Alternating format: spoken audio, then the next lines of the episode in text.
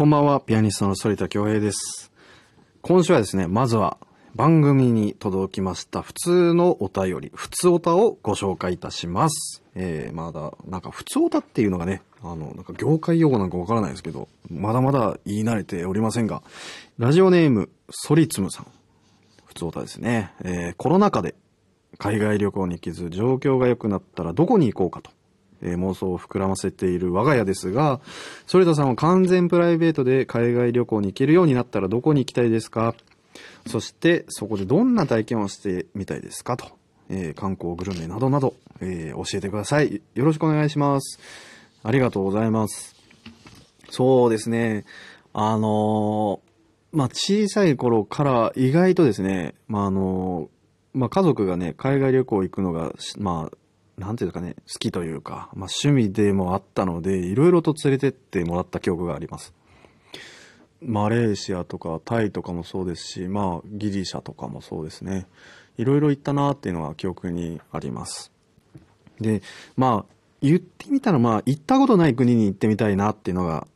ありますね。なので、ヨーロッパとか結構行った方ではあると思うので、フランス、ドイツ、ポーランド、オーストリア、まあ、ロシアもそうだし、イタリアとか、まあ、いろいろ行きましたので、行ったことない、ちょっと南米あたりをね、ちょっと行ってみたいなと思います。例えばまあ、純粋にま日本の裏側と言われているこうブラジルでしたり、えーそういったところっていうのはこう例えばその裏側っていうと渡航時間も含めてどういうふうに行くものなのかなとか、うん、どれだけ地球の裏側に行くのは大変なのかっていうのを体感してみたいっていう意味合いにおいても、まあ、ブラジル行ってみたいし、まあ、あとはもう、ブラジルって言えばもうこう、サンバというか、まあ、おご飯もそうですけども、その、踊りとかそういうリズム系のダンスっていうのを生で見てみたいなっていうのがあって、ブラジルに行ってみたいですね。まあ、アルゼンチンとかもね、サッカー強いですし、もちろんブラジルもそうですけども、まあ、スタジアムで見てみたいなっていうのが、もしかすると僕の近々で、まあね、行ってみたいなと。このコロナ禍が落ち着いたら行ってみたいなっていう国の一つかもしれません。お便りありがとうございました。あなたからの普通おた、どしどし送ってください。お待ちしております。メールの方は、ソリタアットマーク、mbs1179.com、sorita アットマーク、mbs1179.com まで送ってください。番組公式インスタグラムの DM でも受け付けております。それではですね、反田恭平グローイングソノリティ、今回もお付き合いください。Growing sonority. 反田恭平グローイングソノリティ。今週は反田恭平の近況についてお話ししたいと思います。ちょっと前の放送でですね、ちらっと、まあ料理、まあ料理にこだわっているなんていうお話をしましたが、料理はまあ昔から好きですし、うん、留学をでもしてから本格的に、まあその寮に住んでいたので、まあ要は半ばは一人暮らしなので、えーまあ作らなければいけないという環境下でいろいろ作ってました。で、寮では多国籍な、まあ、寮でしたので、まあ僕のルームルームメイトは韓国人でしたので、まああの、辛い料理でしたり、うーん、まあ韓国系の料理なんていうのを、まあほぼ日常茶飯事で、えー食べさせてもらったり一緒に作ったりしましたね。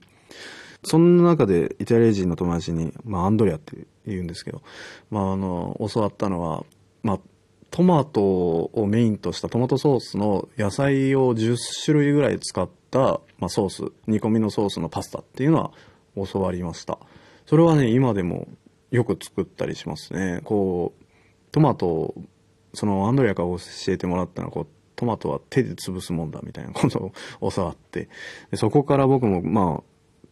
よく切るよりかは潰してますね。でもまあ、あの、ちょっとね、あの、目標としているのは、ちょっとフルコースを作ってみたいなっていうのは正直あって、あの、料理のね、こう、お品書きと、まあ、コンサートの演目をね、比較して話すのが一番わかりやすいと思うんですけど、まあ、僕なんかは、あのソロリサイタルのプログラムを決めるときっていうのは、大体そのコースの、うん、フルコースに例えて考えるのが一番手っ取り早くて。で、まあ1曲目、えーコンサートではね、えー短い曲をわりかし弾く傾向が僕にはあります。フレンチとかだとね、前菜っていうのが出てきて、まあ、前菜といえどもバカにしてはならなくて、で、コースとかだと、まあ、要は、うん、お寿司屋さんでいうだし巻き卵じゃないけど、あと、なんかガリじゃないけど、まあ、ちょこっとしたサイドメニューと言われるもの、うん、が美味しくないと、あれ？ここのお店、ちょっと心配だなっていうの多分あると思うんですよね。なので前菜っていうのはね、やっぱり勝負曲の一つ目でもあると思うんです。で、僕が、まあ、例えるならば、そのコンサートの一曲目はね、まあ、ある種の、まあ、お気に入りの作品、とりわけお気に入りの作品でしたり、まあ、反田恭平を知ってもらう短い曲っていうのを、まあ、僕はよく考えて作りますね。なので、まあ、あの、まあ、8月に行われたソロリサイタルツアーなんかでも最初に7分ぐらいの作品を、えー用まあ、演奏しました。それはショパンのノクターンの17番でしたけども、あの作品っていうのは、まあ、ある種の、まあ、深みといいますか、ショパンの、まあ、晩年の作品でもあるんですけども、やっぱりそのショパンとは何ぞやっ、どういう価値観というか、そういう理論的なものもそうですし、感情面もそうですし、やっぱりあの作品っていうのはよくね、勉強していないと弾けない作品なんですね。で、まあこの作品はよく、まあちっちゃい頃から、まあちっちゃい頃っていうかまあロシア時代からあの勉強していましたし、ポーランドでもすごくとりわけ力を入れて勉強した作品でもあったので、で、やっと自分の色っていうのが出せるようになったので、まあ短めですけども、それだけを知ってもらうっていう意味において、その、あえてノクターンを持ってきました。なので1曲目っていうのは前菜に例えてよく、うん、あの曲を選んだりしてます。まあ続いてね、まあ、フレンチとかだとね、どんどんどんどん出てきますけど、あの途中で魚料理が出てきたりしますね。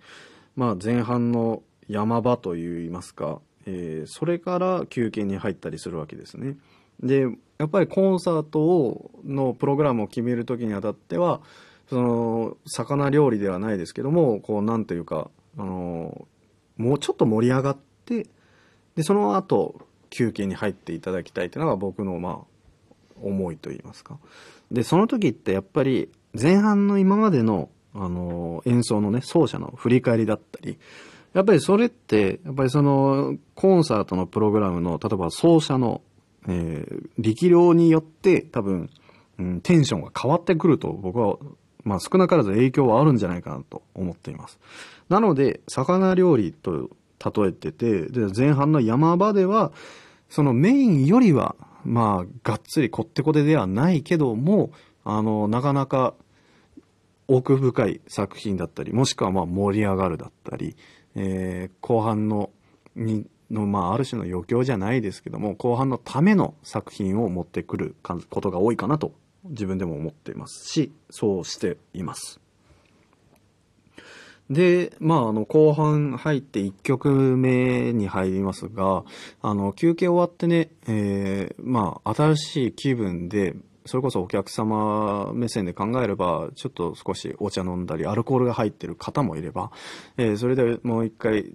着席して座席に戻って、じゃあ後半どんなものが入ってくるんかなって。で、メインに向かって、えーコンサートがどういう風な構成で、えー行われていくのかな、後半始まるのかなっていうところで、やっぱりちょっと少しだけ、まあ、口直しの、まあ、デザートじゃないけども、うん、まあなんかこう、軽くリフレッシュするような作品っていうのはやっぱ、うん持ってきたりします、後半1曲目。で、例えばこの前で言うと、まあショパンですから、えーまあマズルカでしたり、そういった作品を持ってきます。で、それで最後メインディッシュが来るわけですけども、まあこの前のリサイタルで言うのであれば、ソナタの2番でしたね。やっぱり「早々」というタイトルがついてるぐらいですし、えー少し重めな、えー作品を持ってきます。まあ、料理で言うならば本当に肉料理ですよね。で、最後のメインディッシュっていうのはやっぱり一番力を入れるところでもあると思いますし、で、おおよそ約まあ、曲にもよりますが20分ぐらい、もしくは20分か30分ぐらいかかる作品でもあります。で、そこでまあコンサートが終了して、やっぱりアンコールっていうのもございまして、やっぱアンコールは、まあ、どこかシャーベットじゃないけど、なんかデザートというか、まあ、あの、ケーキなのか、わかんない、お口直しして、えー、楽しかったね、美味しかったね、なんていうようなことを言ってもらえるような、えーえー、コンサート形式にして、まあ僕は例えたりしてます。まあ、たまにね、僕のコンサートだとデザートが、あの、重くなったりすることもあるし、何回も、何曲も弾いちゃったりすることあるけど、でもまあ、そういうことは考えています。曲調のことだったり。なので、まあ、コンサートプログラム、クラシックのコンサートプログラムと、まあ、コースっていうのも意外にもね、結構、遠いようで似てたりするんですよね。まあ、あの、そういうふうに考えてらっしゃる奏者さんもいれば、そうではない方もいるかと思いますが、僕は少なからず、えー、共通点はきっとあるだろうと思ってますし、えー、やっぱり、えー、そういうふうに考えて一曲一曲丁寧に選んでたりします。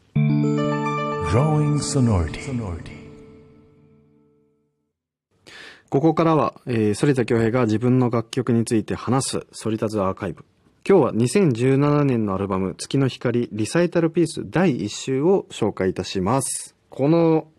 アルバムはですね、2017年の、まあ、リサイタルツアーのために作った、まあ、先出し CD だったのかな、確か。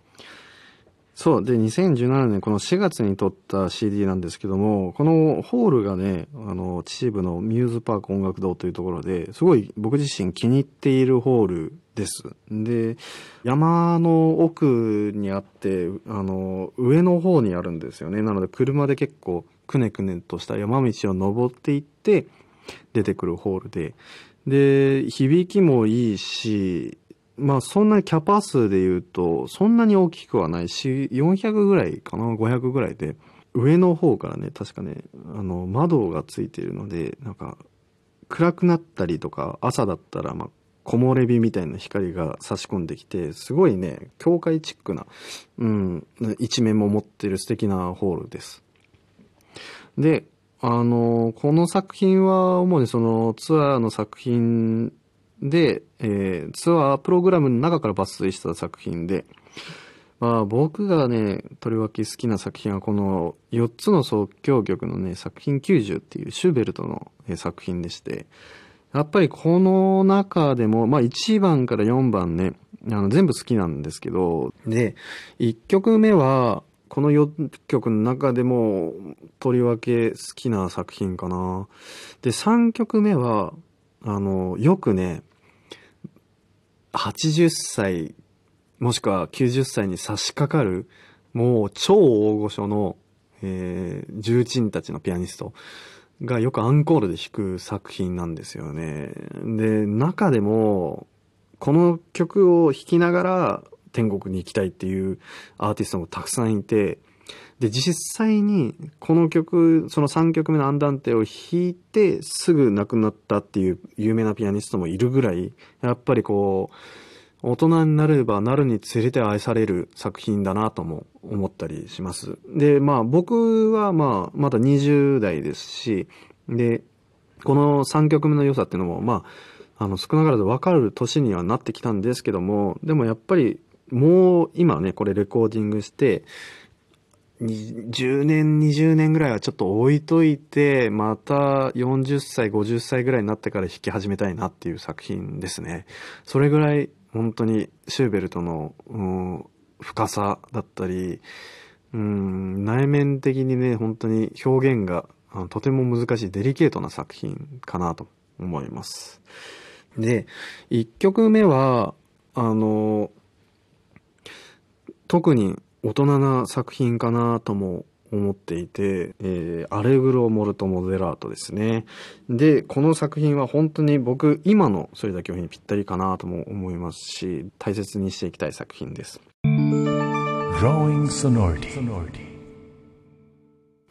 今週もあっという間のエンディングです。番組ではメッセージもお待ちしております。メールの方は、ソリタアットマーク mbs1179.com sorita.mbs1179.com まで送ってください。番組の公式インスタグラムの DM からも送れます。そしてホームページもぜひチェックしてみてください。そして番組からのお知らせです。来週リニューアル一発目のゲストが登場いたします。その方は、えーピアニストの住野隼人くんです。えー一回彼の MBS ラジオの番組にゲスト出演したことがありますが、今回は僕の番組に来ていただきます。住野くんはね、本当に多彩なピアニストでもありますし、えージャズでしたり、まあクラシックももちろん、えー素晴らしいアーティストだなと思っております。プライベートでもご飯行ったりしますが、えー今回は音楽質問箱も一緒にやろうかなと思っておりますので、来週もぜひ楽しみにしていてください。ここまでのお相手は反田恭平でした。また来週お会いしましょう。さようなら。